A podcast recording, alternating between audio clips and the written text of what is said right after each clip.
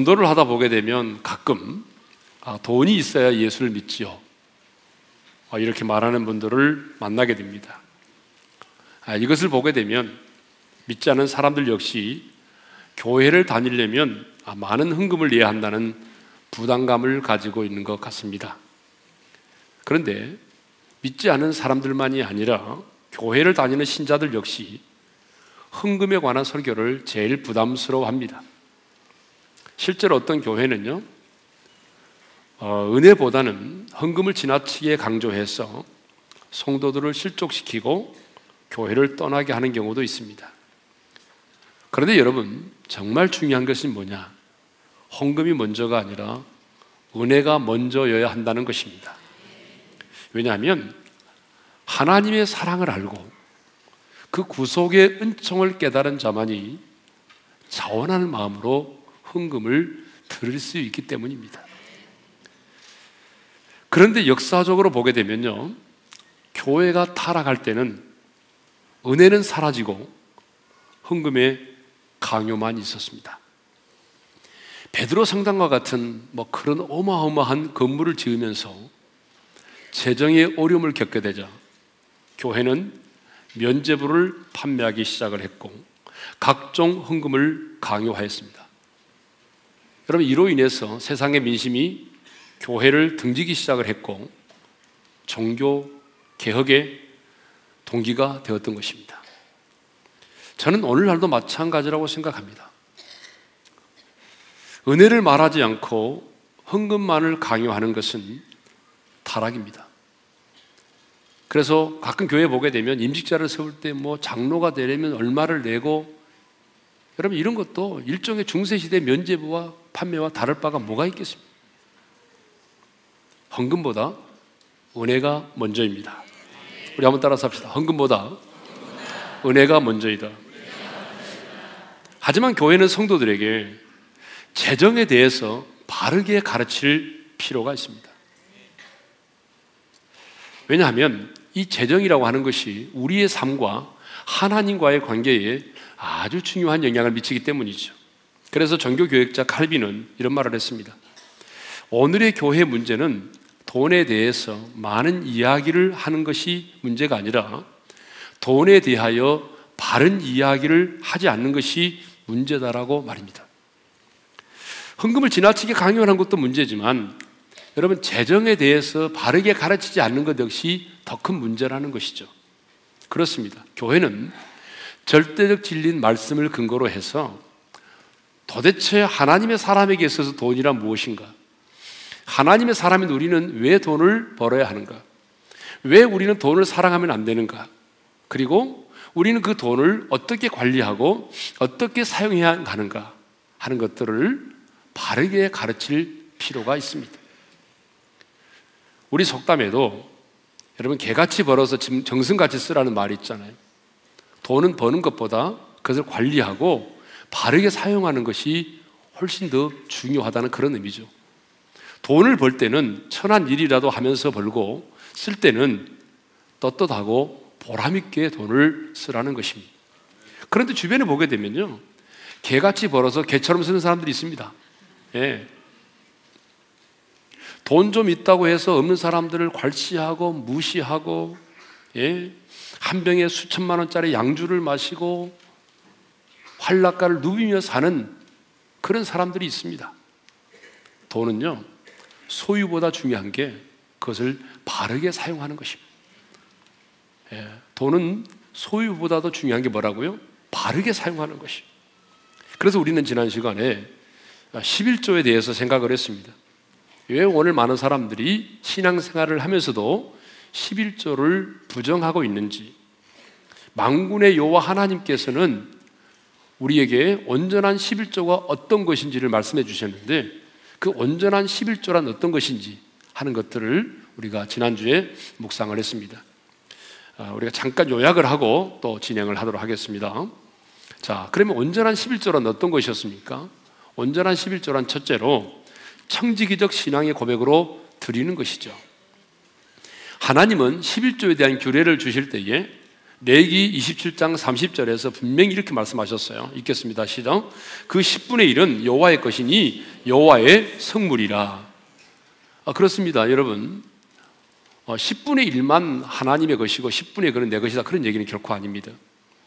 지금 내게 있는 재물이 나의 수고와 나의 노력으로 인하여 얻어졌다 할지라도 그 재물의 원주인은 내가 아니라 바로 하나님이시라는 거죠. 그러므로 우리는 주님, 내가 가진 이 모든 것이 나의 것이 아니고 주님의 것입니다. 나는 주님이 내게 맡기신 것을 관리하는 청직일 뿐입니다라는 그 신앙의 고백으로 드리는 것이 온전한 11조입니다. 여러분, 이러한 신앙의 고백이 없이 복만을 받기 위해서 드리는 11조는 여러분, 온전한 11조가 아닙니다. 그렇기 때문에 우리가 하나님 앞에 온전한 11조를 드리려면 가장 먼저 전제되는 믿음이 뭐냐 그러면 내가 가진 것이 바로 하나님의 것임을 인정해 드리는 그 믿음의 고백이 전제되어야 하는 것이죠. 그래서 주님은 11조를 드리지 않는 그들의 행위를 지적하시면서 너희가 나의 것을 도둑질 했다라고 말씀하셨어요. 그것도 한 번이 아니라 8절과 9절에 보게 되면 반복하여 네 번이나 너희가 나의 것을 도둑질 했다는 표현을 쓰고 있습니다. 여러분 하나님께서 11조를 드리지 않는 행위를 가리켜서 도둑질이라는 표현을 쓰는 것을 보게 되면 우리의 소상과 우리의 재물의 원주인이 바로 하나님이시라는 걸 알 수가 있습니다. 그러므로 여러분 11조를 드리는 것은 이 경제적 주권이 내게 있는 것이 아니라 바로 주님께 있음을 인정해 드리는 신앙의 고백인 것이죠. 자, 둘째로 온전한 11조가 어떤 것이죠? 의무가 아닌 은혜에 감격하여 드리는 것입니다. 왜 우리가 11조를 드립니까? 구원받기 위해서입니까? 아닙니다. 11조는요, 구원의 문제가 아닙니다. 그러면 왜 우리가 11조를 드립니까? 복을 받기 위해서입니까? 물론 하나님은 온전한 11조를 드리는 자에게 축복을 약속하셨습니다. 잠시 후에 우리가 그 복을 묵상하겠지만 우리가 단순히 그 복만을 받기 위해서 11조를 드린다고 한다면 그것처럼 유치한 게 어디 있겠습니까? 우리가 11조를 드리는 이유는 내게 베풀어 주신 그 하나님의 은혜가 너무나 크기 때문입니다. 여러분 우리 지난 시간에 살펴본 것처럼 왜 아브라함이 11조를 드렸습니까? 아브라함이 11조를 드린 이유는 전쟁에서 승리케 하신 그 하나님, 지극히 높으신 하나님을 찬양하기 위해서였습니다. 왜 야곱이 11조를 하나님 앞에 소원했습니까? 쫓기는 자신을 찾아와 만나주시고 말씀해주신 그 하나님의 은혜가 너무 감사해서 그가 11조를 드리겠다라고 소원을 한 것이죠. 그러므로 11조는 강요나 의무나 여러분 명령에 의해서 드리는 것이 아닙니다. 11조는요, 내게 베풀어 주신 하나님의 은혜, 나를 구원해 주신 하나님의 은혜, 여기까지 나를 인도해 주신 하나님의 은혜, 장래에도 나를 인도해 주실 그 하나님의 은혜 때문에 감사하여 감격하여 드리는 것입니다. 여러분들이 11조를 드릴 때에 아, 나 11조를 드리지 않으면 내 인생 가운데 무슨 재앙이 일어날 것 같은 그런 기분이 들고 어쩔 수 없이 마지 못해서 의무감 때문에 드린다면 여러분은 지금 율법적인 11조를 드리고 있는 것입니다. 우리가 하나님 앞에 11조를 드리는 것은 의무감이 아니라 하나님이 내 인생 가운데 베풀어 주신 그 은혜가 너무나 크기 때문에 자원하는 마음으로 드리는 것이죠. 그래서 어떤 분은 하나님의 은혜 때문에 10의 2조를 드리는 것이고 어떤 분은 10의 3조도 드리는 것이죠. 예? 그래서 온전한 11조는 뭐냐? 하나님의 주권을 인정하고 청지기적 신앙의 고백으로 드리는 것이고 의무가 아닌 하나님의 은혜에 감격하여 드리는 것이 바로 온전한 11조입니다. 그런데 하나님은 온전한 11조를 드려서 나를 시험해 보라고 말씀을 하셨어요. 우리 10절을 읽겠습니다. 다 같이요. 만군의 여호와가 이르노라 너희 온전한 11조를 창고에 들여서 나의 집에 양식 있게 하고 그것으로 나를 시험하여 내가 하늘 문을 열고 너희에게 복을 쌓을 것이 없도록 붙지 아니하나 보라. 여러분, 여호와를 시험하는 것은 성경이 금하고 있습니다. 왜냐? 그것은 하나님에 대한 불신앙이기 때문에 그렇죠. 그런데 유일하게 하나님께서 11조와 관련된 말씀을 하시면서는 나를 시험해 보라고 말씀하셨어요. 나를 시험해 보라. 그러면 왜 하나님은 유일하게 이렇게 11조와 관련된 말씀을 하시면서 나를 시험해 보라고까지 말씀하셨을까? 그 이유는 온전한 11조를 드린다는 것이 그만큼 우리 인간에게는 힘들고 어렵기 때문에 그렇습니다. 여러분, 왜 온전한 11조를 드리는 것이 그렇게 힘들고 어렵습니까? 그 이유는 간단합니다. 11조를 드리면 드린 만큼 손해가 된다고 하는 우리 마음 속에 있는 그 탐욕 때문에 그렇습니다. 그런데 성경은 탐욕을 뭐라고 말합니까? 탐심은 우상숭배라고 말하는 것입니다. 예수님은 누가복음 16장 13절에서 한 사람이 두 주인을 겸하여 섬길 수 없다. 그렇게 말씀하시면서 이렇게 말씀하셨죠. 다 같이요. 너희는 하나님과 재물을 겸하여 섬길 수 없느니라. 하나님도 섬기고 재물도 섬길 수가 없다는 거예요. 그건 있을 수 없다는 거예요. 여기서 말하는 재물은 언어에 보게 되면 뭐라고 되냐면 만몬으로 되어 있어 만몬. 여러분 만몬이 뭐예요? 하나님과 대립되는 우상 가운데 하나인 만몬. 그러니까 여러분 우리 인간은요 하나님과 재물을 겸하여 생길 수 없다는 거예요. 내가 하나님을 섬기든지 만몬을 섬기든지 내가 탐욕의 지배를 받아서 여러분 내가 만몬을 섬기든지 아니면 내가 탐욕의 지배를 받, 받지 않고 말씀의 지배를 받고 하나님을 섬기든지 둘 중에 하나인 것입니다. 그런데 주님은 하나님이 형상대로 지음받은 우리 인간이 탐욕의 지배를 받으며 살아갈 때에 얼마나 비참하고 얼마나 가련한 인생이 되는지를 너무나 잘 아십니다. 탐욕의 지배를 받고 살아갔을 때 우리 인간이 얼마나 불행해진다는 걸 너무 잘 알기 때문에 하나님께서는 나를 시험하여 보라고까지 말씀하시면서 온전한 11조를 드리라고 하시는 거예요. 그래서 우리는 이 온전한 11조를 드리도록 요구하시는 주님의 마음을 알아야 돼요. 주님의 마음이 뭐냐면 우리가 이 땅을 살아가면서 탐욕의 지배를 받지 않고 내 인생의 주인은 예수 그리스도라는 사실을 입으로 고백하면서 바로 우리 주님의 통치 아래 살아가기를 원하시는 거죠. 결국 11조는요, 한마디로 말하면 이겁니다. 누가 내 인생의 주인인가 하는 문제입니다. 내 인생의 주인은 과연 누구인가? 여러분, 이 문제를 결정하는 시금석이 바로 11조인 것입니다. 주일 성수가 영적인 주권을 인정하는 것이라면 여러분 11조는 경제적 주권을 인정해 드리는 것입니다. 자, 이제 오늘 계속해서 또 11조 관한 얘기를 나누겠는데요. 10절에 보게 되면 상반절에 망군의 여호와 하나님은 11조에 대해서 말씀하시면서 너희 온전한 11조를 창고에 들여서 나의 집에 양식이 있게 하라 이렇게 말씀하셨어요. 우리 읽겠습니다. 시작. 너희 온전한 11조를 창고에 들여 나의 집에 양식이 있게 하고 자 여기서 나의 집은 어디죠?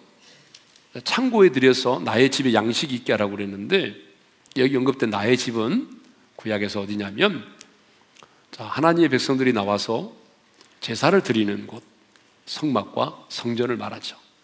신명기 12장 11절에도 보게 되면 이런 말씀이 있습니다. 너희는 너희 하나님 여호와께서 자기 이름을 두시려고 택하실 그곳으로 가서 11조를 드려라. 이런 말씀이 있어요. 자, 여러분, 신명기 12장 11절 읽습니다. 시작. 너희는 너희 하나님 여호와께서 자기 이름을 두시려고 택하실 그곳으로 내가 명령하는 것을 모두 가지고 갈지니 곧 너희의 번제와 너희의 희생과 너희의 11조와 그러면 여호와께서 자기 이름을 두시려고 택하신 곳이 어디죠? 여러분 그 성전입니다. 하나님의 백성들이 나아가서 제사를 드렸던 곳 그 성막과 성전이에요. 그렇다면 여러분, 오늘 우리가 11조를 어디에 드려야 되느냐는 것이죠. 오늘날도 마찬가지입니다, 여러분.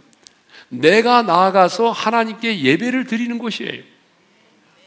오늘 내가 나아가서 예배를 드리고 내가 은혜를 받는 그곳에 우리는 11조를 드려야 하는 것이죠. 자, 예를 들면요. 자, 어떤 분이 이제 우리 교회 등록을 했습니다. 우리 교회 등록된 교인인데 이분이 이제 파견을 나갔습니다. 그래서 1년 동안 파견을 나가가지고 거제도에 머무르게 됐어요.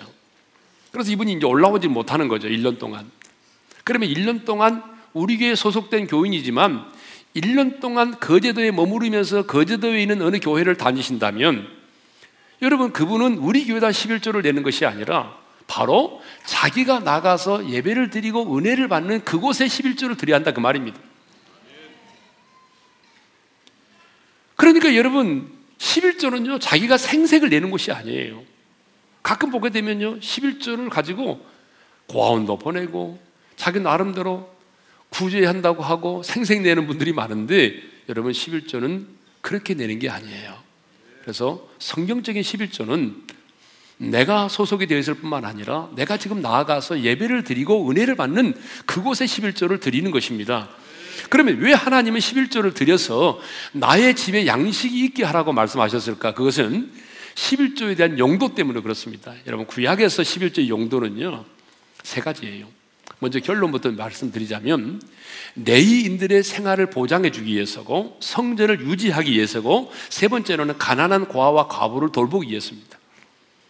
여러분, 그 당시에 레이인들은요, 풀타임 사자들이잖아요 다른 지파들과는 달리 그들은 어떤 유업도 받지 않았어요. 그러니까 그들은 하는 일이 뭐죠? 성전에서 계속해서 제사를 드리는 그런 직무를 성전에서 수고를 해야 돼요. 풀타임 사자들이에요. 그런데 여러분 백성들이 11조를 내지 않게 되면 하나님의 사람들이 아무런 생계 대책이 없는 그 레이 지파들은 생계를 보장받을 길이 없게 되죠. 그러면 그들은 성전을 떠날 수밖에 없게 되는 것이고 성전을 떠나게 되면 성막과 성전이 유지될 수가 없는 거죠. 자, 이렇게 말하면요. 이렇게 말하는 분들이 있어요. 오늘의 교회 안에서 목사, 교육자, 뭐 직원들은 구약의 레이지파가 아니지 않느냐. 맞습니다, 여러분. 오늘 우리 교회 안에서 직원들이라든가 교육자들은 뭐 구약의 레이지파가 아니에요. 그렇게 말하면 안 되는 겁니다. 아닙니다. 그렇지만 업무상 같아요. 무슨 말이냐 그러면 구약의 레이지파들이 어때요? 어떤 삶의 직장을 갖지 않고 유업을 받지 않고 풀타임으로 하나님의 성전에서 일했던 것처럼 오늘 우리 교육자들과 직원들도 또 다른 직업을 갖지 않고 몸된 교회에서 어때요? 풀타임으로 사역을 합니다.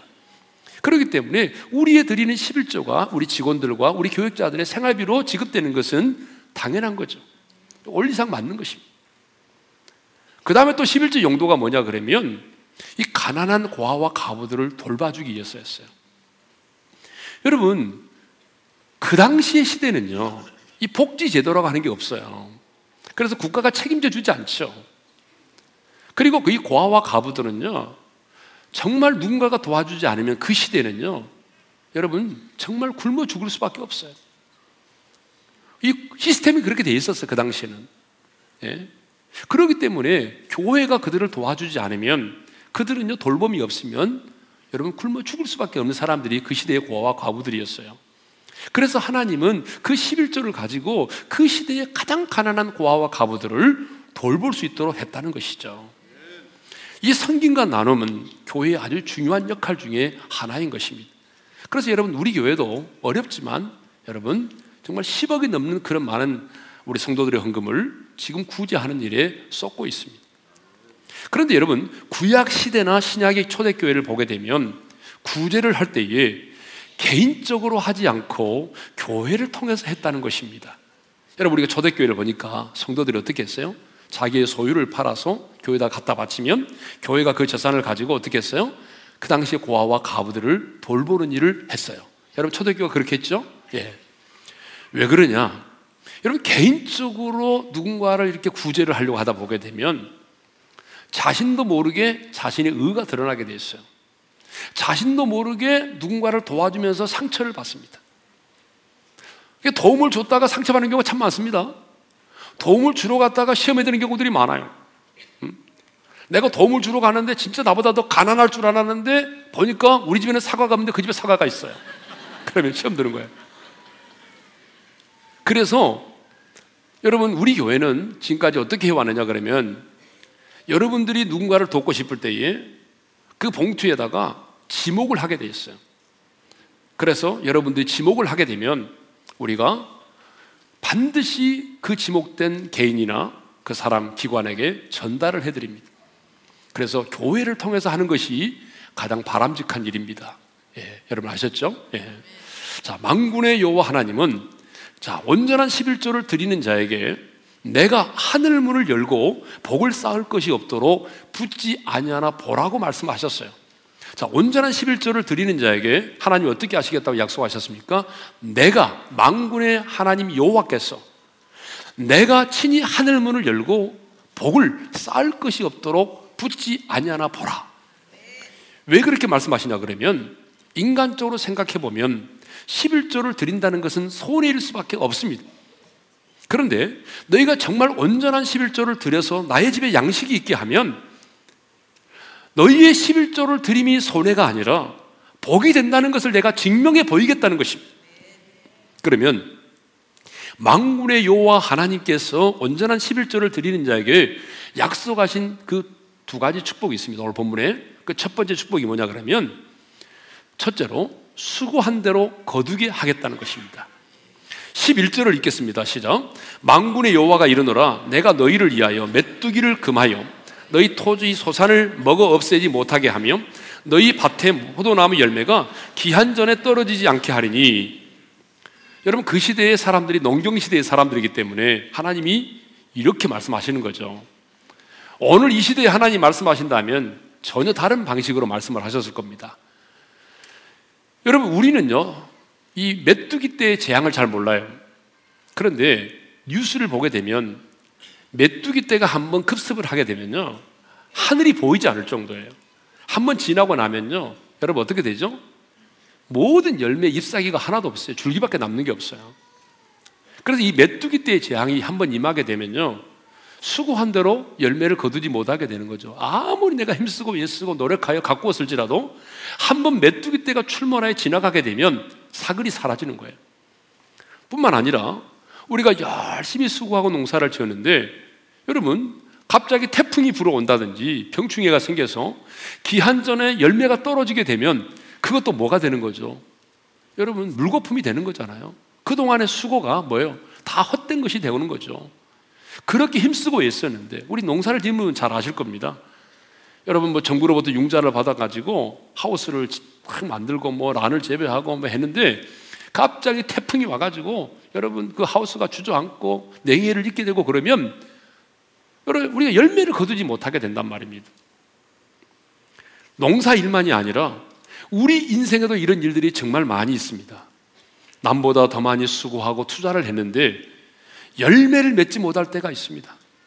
열심히 살려고 몸부림을 쳤는데 본의 아니게 사기를 당할 경우도 있습니다. 여러분 열심히 살려고 몸부림치는데 교통사고를 당하는 것입니다. 가족 중에 누군가가 병원에 입원할 경우가 생기기도 합니다. 원치 않은 우한질고를 우리가 당할 때가 얼마나 많습니까? 그러다 보면 돈은 버는 것 같은데 결과적으로 보게 되면 남는 것이 없다는 거예요. 장사도 잘 되고 남들이 볼 때는 돈을 잘 버는 것 같은데 결산을 해보게 되면 남는 것이 없어요. 꼭 밑빠진 독에 물을 붓는 것 같아. 그래서 이런 이야기가 있습니다.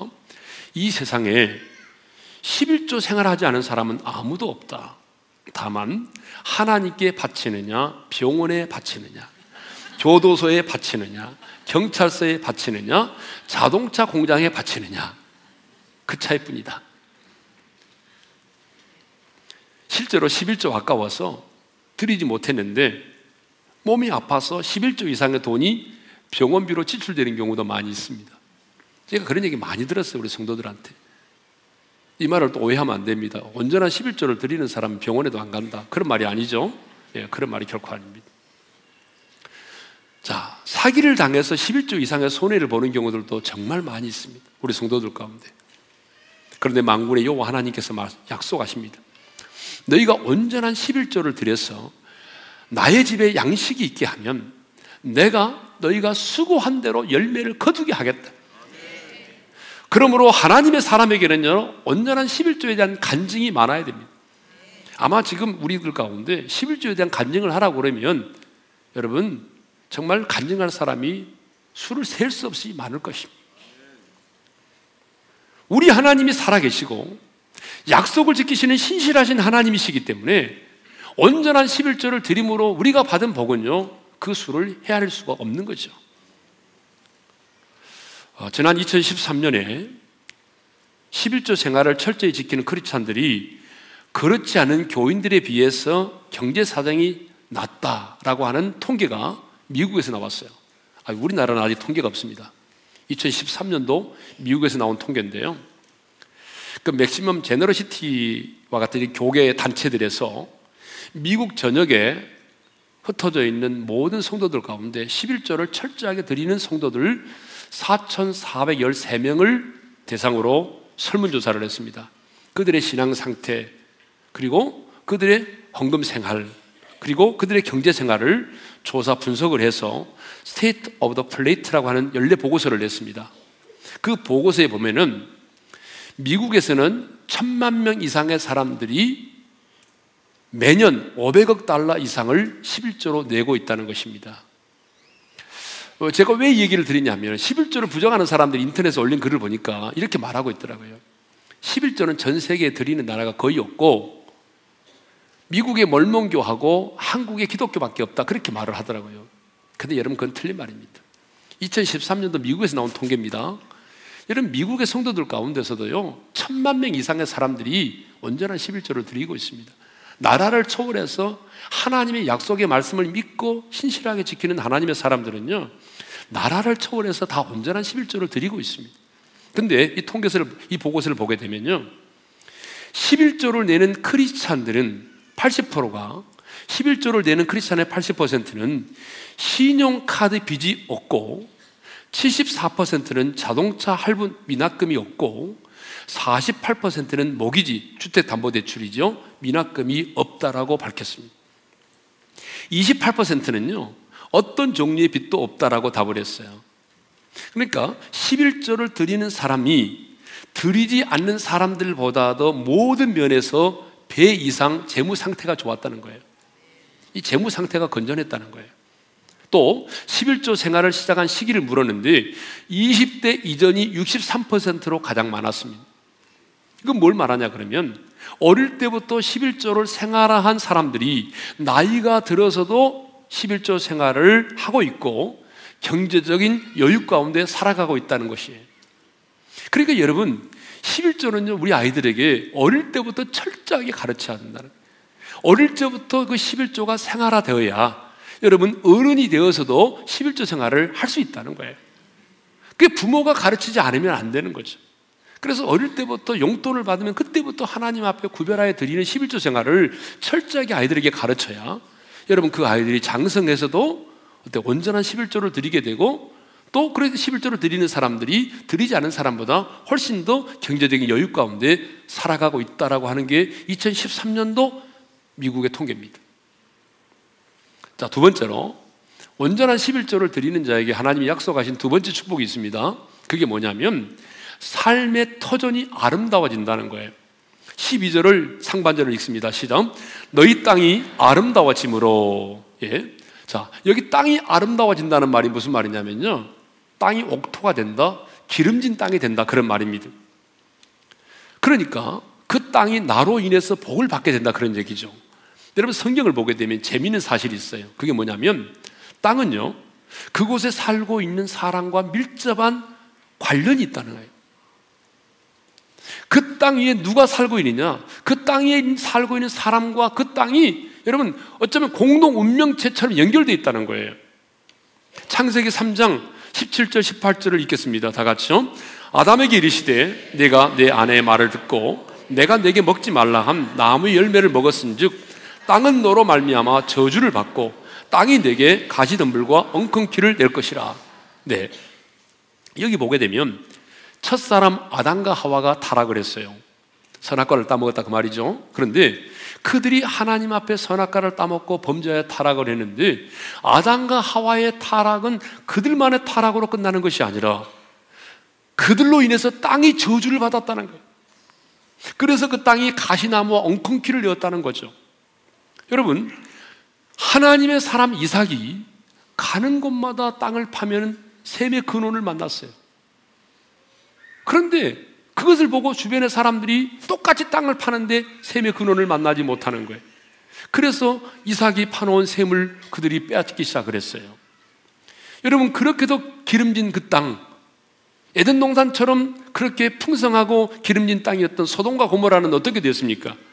그 땅에 살고 있는 사람들이 음란하고 악하니까 의인 10명이었기 때문에 그 땅은 마침내 그렇게 기름진 땅이었지만 하나님의 심판을 받은 저주스러운 땅이 되고 말았어. 북한도 마찬가지입니다. 여러분, 북한이요, 우리나라보다 훨씬 잘 살았어요. 여러분 아시죠? 얼마나 우리보다 더 잘 살았는지. 그런데 지금의 북한은요, 그 땅에, 그 땅에 살고 있는 사람들이 여러분 우상을 숭배하고 주체 사상을 가지고 하나님을 대적하니까 여러분 그 땅이 저렇게 황폐화됐다고 그 말이죠. 역대하 7장 14절에 이런 말씀이 있습니다. 읽겠습니다. 시작. 내 이름으로 일컫는 내 백성이 그들의 악한 길에서 떠나 스스로 낮추고 기도하여 내 얼굴을 찾으면 내가 하늘에서 듣고 그들의 죄를 사하고 그들의 땅을 고칠지라. 우리 한번 따라서 합시다. 그들의 땅을 고칠지라. 그 땅에 거하는 사람들이 악한 길에서 떠나고 죄를 버리고 겸손히 하나님 얼굴을 기도하여 구하면 하나님께서 그들의 죄를 사하시고 하나님께서 그 땅의 사람들의 죄가 사함을 받으면 하나님이 그 다음에는 어떻게 하신다는 것입니까? 내가 그 땅을 고치리라. 여러분 그 땅을 고친다는 게 뭐겠습니까? 그 땅의 저주가 떠나간다는 거죠. 그리고 땅이 회복된다는 것입니다. 여러분 그 땅을 고쳐 주신다는 말은 그 땅의 저주가 떠나고 하나님의 은혜와 축복이 임한다는 것입니다. 그러면 언제 하나님이 그 땅을 고치신다고 말씀하고 있습니까? 악한 길에서 떠날 때. 그 땅에 살고 있는 사람들이 악을 버리고 죄를 버리고 그 악한 길에서 떠날 때 그리고 겸손히 하나님 얼굴을 구할 때 하나님께서 그들의 죄를 사하시면 여러분 그 땅이 고쳐진다는 거예요. 그래서 그들이 악한 길에서 떠나서 겸손히 하나님 얼굴을 구할 때 하나님이 그들의 죄를 사하시면 그 땅 가운데 어떤 일이 벌어집니까? 그 땅에 부흥이 일어나는 것입니다. 그 땅 가운데 하나님이 주시는 놀라운 평강이 임하는 것이고 하나님의 나라가 임하는 것입니다. 실제로요. 저주받았던 땅이 고침을 받아서 기름진 땅이 된 곳들이 있습니다. 제가 2008년에요. 과테말라 집회를 다녀왔어요. 2008년에. 그때에 제가 집회를 마치고 일부러 이 알모론가라고 하는 도시를 다녀왔습니다. 여러분, 이곳은 이 알모론가라고 하는 도시는요, 20여 년 전만 해도요, 폭력이 난무하고 부모들은 자녀 교육에 관심도 없고 진짜 가난했던 도시입니다. 대부분의 성인 남자들은요, 알코올 중독에 걸렸어요. 그래서 수없이 끝없는 싸움이 떠날 날이 없었어요. 한마디로 말하면 저주받은 도시였습니다. 얼마나 많은 사람들이 싸우고 그랬으면요, 그 도시에 감옥이 네 개나 있었어요. 그런데요, 여러분, 이 도시가요, 변화됐어요. 80%가 예수를 믿고 신앙생활을 하고 있어요. 여러분, 10명 중에 8명이 예수님을 영접하고 신앙생활을 하고 있다니. 4개의 감옥이 다 사라졌어요. 왜요? 감옥에 들어갈 사람이 없으니까. 36개의 술집이 있었는데요. 여러분, 33개의 술집이 사라졌어요. 왜? 술 먹으러 가는 사람이 없으니까. 지금은 가장 깨끗하고 행복한 도시로 바꿨어요. 바뀌어졌어요. 뿐만 아니라 땅이 복을 받았어요. 그래서 빈곤이 사라졌어요. 갑자기 그 지역의 토질이 비옥한 토질로 바뀌었어요. 그래서요, 제가 직접 그 현장에 갔다 왔지 않습니까? 그래서. 모든 농작물의 크기가 여러분 이전보다 두 배, 세 배가 커요. 그리고 맛도 좋아졌어요. 수확량도 비교가 안 될 정도로 많아졌어요. 그래서 여러분 그것을 전문가들이 와서 연구를 했지 않습니까? 왜 이렇게 갑자기 토질이 바뀌었나? 그래서 제가 그때 놀래가지고 사진을 찍어 왔어요. 근데 사진을 못 찾았어. 2008년도에 제가 우리 성도들에게는 보여드렸습니다. 아마 그때 보신 분들은 지금 기억이 날 겁니다. 사진이. 예, 아무리 찾아 못 찾았어요. 예, 모르신 분들은 그분들한테 물어보세요.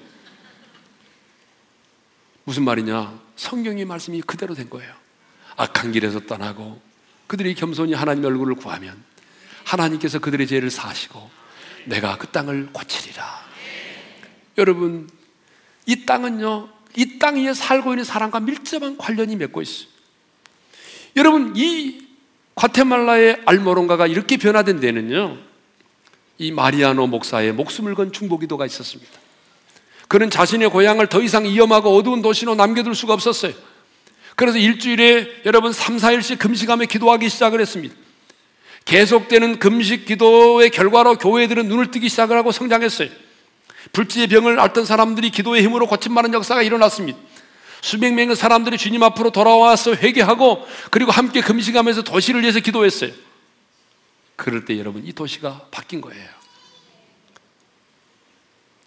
하나님께서 온전한 11조를 드리는 자에게 약속하신 두 번째 축복이 뭐냐면 그 땅을 아름답게 하신다고 그랬잖아요.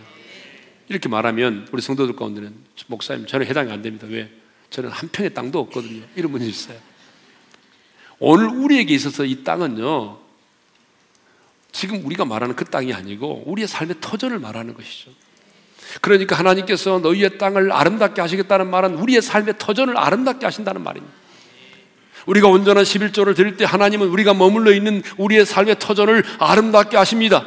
여러분 삶의 터전 가운데 저주가 떠나고 하나님의 은혜와 평강이 임하는 것이죠. 여러분 한번 생각해 보세요. 아무리 우리가 많은 것을 가지고 있고 좋은 환경 가운데 산다 할지라도 여러분 우리가 머물러 있는 삶의 터전 가운데 두려움이 있고 예, 불면증이 있고 미움과 분노가 있다면 그 많은 재물과 그 좋은 환경이 무슨 의미가 있겠습니까? 그러므로 하나님의 사람이 머물러 있는 우리의 삶의 터전인 가정과 일터와 직장이 아름다워야 하는 것입니다. 우리의 삶의 터전 가운데 여러분 그 기름짐이 있고 풍성함이 있어야 되는 것입니다. 하나님의 임재가 있어야 되는 거예요. 그래서 주변의 모든 사람들이 하늘문을 열고 쌓을 것이 없도록 부어주시는 그 복을 보고 부러워해야 됩니다. 더 나아가 너희를 복되다 라고 입으로 시인할 수 있어야 됩니다. 하나님 그걸 원하시는 거예요. 그래서 12절 하반절에 이렇게 말씀하십니다. 읽겠습니다. 시정. 모든 이방인들이 너희를 복되다 하리라 망군의 요와의 말이니라. 이방인들이니까 하나님을 알지 못하는 사람들이잖아요. 하나님을 알지 못하는 내 주변의 사람들이 수고한 대로 열매를 거두게 되고 우리의 삶의 터전이 평화롭고 아름답고 하나님의 임재가 있는 것을 보고 우리를 향해서 뭐라고 말한다고요? 너희를 복되다 하리라. 쉽게 말하면 이렇게 말한다는 것입니다. 당신은 참 복이 많은 사람이네요. 이렇게 말한다는 거죠.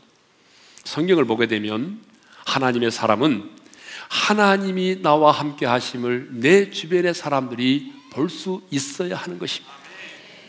정말 내가 하나님께 속한 사람이고 하나님의 은혜와 축복 가운데 사는 사람이라면 내 주변에 있는 사람들이 나의 모습을 통해서 하나님이 형통케 하심을 볼 수 있어야 하는 것입니다. 요셉이 그랬어요. 창세기 39장 3절을 읽겠습니다. 다 같이요. 그의 주인이 여호와께서 그와 함께 하심을 보며 또 여호와께서 그의 범사에 형통하게 하심을 보았더라. 저는 이 요셉처럼 우리 주변의 사람들이 나의 모습을 통해서 하나님이 나와 함께 하심을 볼 수 있기를 원합니다. 더 나아가 하나님께서 하늘의 문을 열고 우리 가운데 부어주시는 그 놀라운 은혜와 축복을 그들이 함께 볼 수 있기를 원합니다. 더 나아가 그들이 우리를 향해서 당신은 참 복이 많은 사람입니다라고 고백할 수 있는 우리 모두가 되기를 바랍니다. 자, 이제 우리 찬양하며 나가십시다. 나의 모습, 나의 소유. 나의 모습 나의 소유 주님 앞에 모두 드립니다. 모든 아픔 모든 기쁨 내 모든 눈물 받아 주소서. 어제 일과 어제 일과 내일 일도 꿈과 희망 모두 드립니다. 모든 소망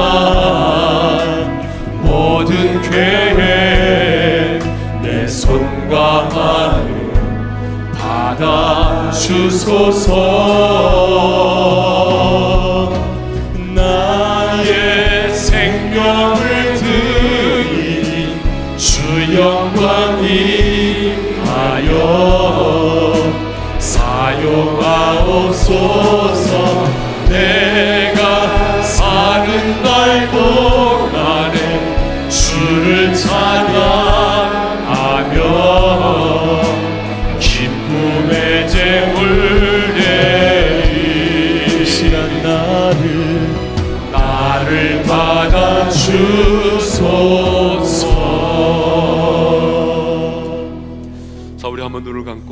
말씀 마음에 새기면서 기도합시다.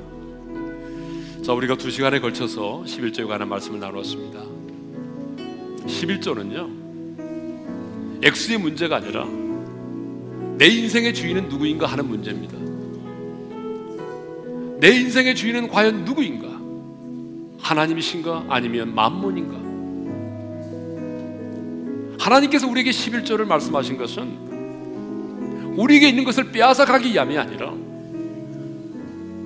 우리로 하여금 탐욕의 지배를 받지 않고 경제적인 주권을 주님께 인정해 드리고 하나님이 부어주시는 은혜와 축복 가운데 살기 원하시기 때문에 주님이 우리에게 말씀하시는 것입니다. 온전한 11절은 내가 가진 모든 것이 나의 것이 아니라 주님의 것임을 고백하는 나는 그것을 관리하는 청직임을 고백하는 믿음의 고백으로 드리는 것이고 의무감이나 명령이 아니라 바로 하나님의 은혜에 감격해서 드리는 것입니다. 이렇게 온전한 11조를 드리는 자에게 주님이 우리에게 약속하셨습니다. 망군의 여호와 하나님이 친히 약속하신 게 뭡니까? 내가 너의 수고한 대로 열매를 거두게 아니라 여러분 인생을 살다 보게 되면 내가 열심히 수고하고 노력해 보지만 여러분 수고한 만큼의 열매를 거두지 못할 때가 얼마나 많이 있습니까? 우리 인생이라고 하는 것은 내 마음대로 내 뜻대로 되는 게 아니지 않습니까? 하나님, 내가 수고한 대로 열매를 거두는 은혜를 내게 주십시오. 두 번째 하나님이 약속하신 것이 있습니다. 내가 너희 땅을 아름답게 하리라. 우리의 삶의 터전을 하나님이 아름답게 하신다고 말씀하셨습니다. 여러분 우리의 삶에 터졌는 우리의 가정과 직장과 일터 가운데 두려움이 사라지고 미움과 불안이 사라지고 불면증이 사라지고 평강이 임하고 하나님의 나라가 임하고 기름님과 풍성함이 임한다면 내 주변의 사람들이 그것을 똑똑히 보게 될 것입니다. 하나님은요 하나님께서 우리 가운데 부어주시는 그 놀라운 은혜와 축복을 나만이 아니라 내 주변에 믿지 않은 사람들까지 똑똑히 보기를 원하십니다. 그래서 그들이 그들의 입술로 너희는 복되도라고 고백하기를 원하십니다. 하나님 오늘 주신 말씀을 마음에 새기면서 주님 내가 정말 온전한 11조를 드릴 수 있는 믿음을 내게 주시고 이 온전한 11조를 드릴 때 주님이 그 약속하신 대로 내가 복을 받았어 내 주변의 사람들까지라도 믿음으로 고백하고 반응하는 역사가 나타나게 도와주십시오. 다 같이 주신 말씀을 붙들고 우리 주여 한번 외치고 부르짖어 기도하며 나가겠습니다. 주여! 거룩하신 우리 아버지 하나님 오늘 우리에게 하나님 11조에 관하여 온전한 11조에 관하여 말씀해 주심을 감사합니다. 하나님이 내 인생의 주인이 바로 하나님이심을 고백하며 하나님 우리가 온전한 11조를 드릴 수 있게 도와주시옵소서. 하나님 아버지요 정말 내가 가진 모든 것이 나의 것이 아니고 하나님의 것임을 고백하며 창의적인 신앙의 고백으로 드리게 하시고 의무감이나 명령에 의해서 드리는 것이 아니라 하나님의 그 크신 은혜에 감격하여 감사하는 마음으로 드리게 도와주시옵소서 하나님이 온전한 십일조를 드리는 우리 성도들의 삶 가운데 하나님이 우리가 수고한 대로 열매를 거두는 놀라운 은혜가 축복이 임하기를 원합니다. 우리 성도들의 삶 가운데 무한질고가 사라지게 도와주옵소서 뿐만 아니라 우리의 삶의 터전이 아름다워지기를 원합니다. 하나님 우리의 삶의 터전 가운데 두려움과 병과 빈곤이 사라지게 하시고 하나님의 불면증이 사라지게 하시고 하나님은 놀라운 평안과 아버지 하나님의 또한 기름들과 풍성함이 임하게 도와주셔서 하나님의 내 주변에 있는 사람들이 하나님의 나와 함께 하시는 하나님을 보게 하시고 내 주변에 하나님을 알지 못하는 많은 사람들이 하나님의 인생 가운데 모든 하나님 놀라운 축복을 바라보며 너희는 형제도다라고 고백할 수 있도록 하나님께서 우리의 삶을 하나님께 붙들어 주시고 책임져 주시기를 간절히 바라옵고 원합니다. 우리 아버지 하나님, 우리가 두 번에 걸쳐서 11조에 관한 말씀을 나눴습니다. 우리가 믿음으로 순종하고 반응하기를 원합니다. 구약의 백성들처럼 의무감으로 드리지 않게 하시고 복만을 받기 위한 마음으로 드리지 않도록 도와주시고 내가 가진 모든 것이 주님의 것임을 고백하며 청지기적 신앙의 고백을 따라 드리게 하시고 하나님의 은혜에 감격하여 드리게 도와주시옵소서. 그래서 내 인생의 주인은 물질이 아니라 하나님이심을 날마다 고백하게 도와주시고 탐욕의 지배를 이겨내게 도와주시옵소서. 하나님, 이제 온전한 11조를 드리겠사온데 약속하신 그 축복을 우리 성도들의 삶과 일터 가운데 임하게 도와 주옵소서. 하나님 우리가 수고한 대로 심는 대로 그 열매를 거두게 도와 주시고 우리의 삶 가운데 우한 즐거가 사라지게 도와 주시며 뿐만 아니라 우리의 삶의 터전이 아름다워지게 도와주옵소서. 우리의 삶의 터전인 가정과 직장과 일터 가운데 주님 불안과 미움과 용서와 두려움이 사라지게 도와주시고 불면증도 사라지게 도와주시고 하나님이 주시는 놀라운 평강이 임하게 하시고 기름님과 풍성함이 임하게 도와주셔서 하나님께서 하늘 문을 열고 우리 가운데 쌓을 것이 없도 부어주시는 놀라운 축복을 우리 주변에 믿지 않은 사람들이 똑똑히 보게 하여 주셔서 하나님이 나와 함께 하심을 그들이 보게 하시고 하나님이 내게 부어주시는 그 놀라운 은혜와 축복을 보게 도와주셔서 그들이 우리를 향하여 너희는 복되도다 라고 고백할 수 있는 그런 풍성한 가정이 간증이 우리 가운데 있게 하여 주옵소서 이제는 우리 주 예수 그리스도의 은혜와 하나님 아버지 영원한 그 사랑하심과 성령님의 감동하심과 교통하심과 축복하심이 온전한 11조를 드림으로 풍성한 간증을 누리며 살기를 원하는 모든 지체들 위해 이제로부터 영원토로 함께 하시기를 축원하옵나이다. 아멘.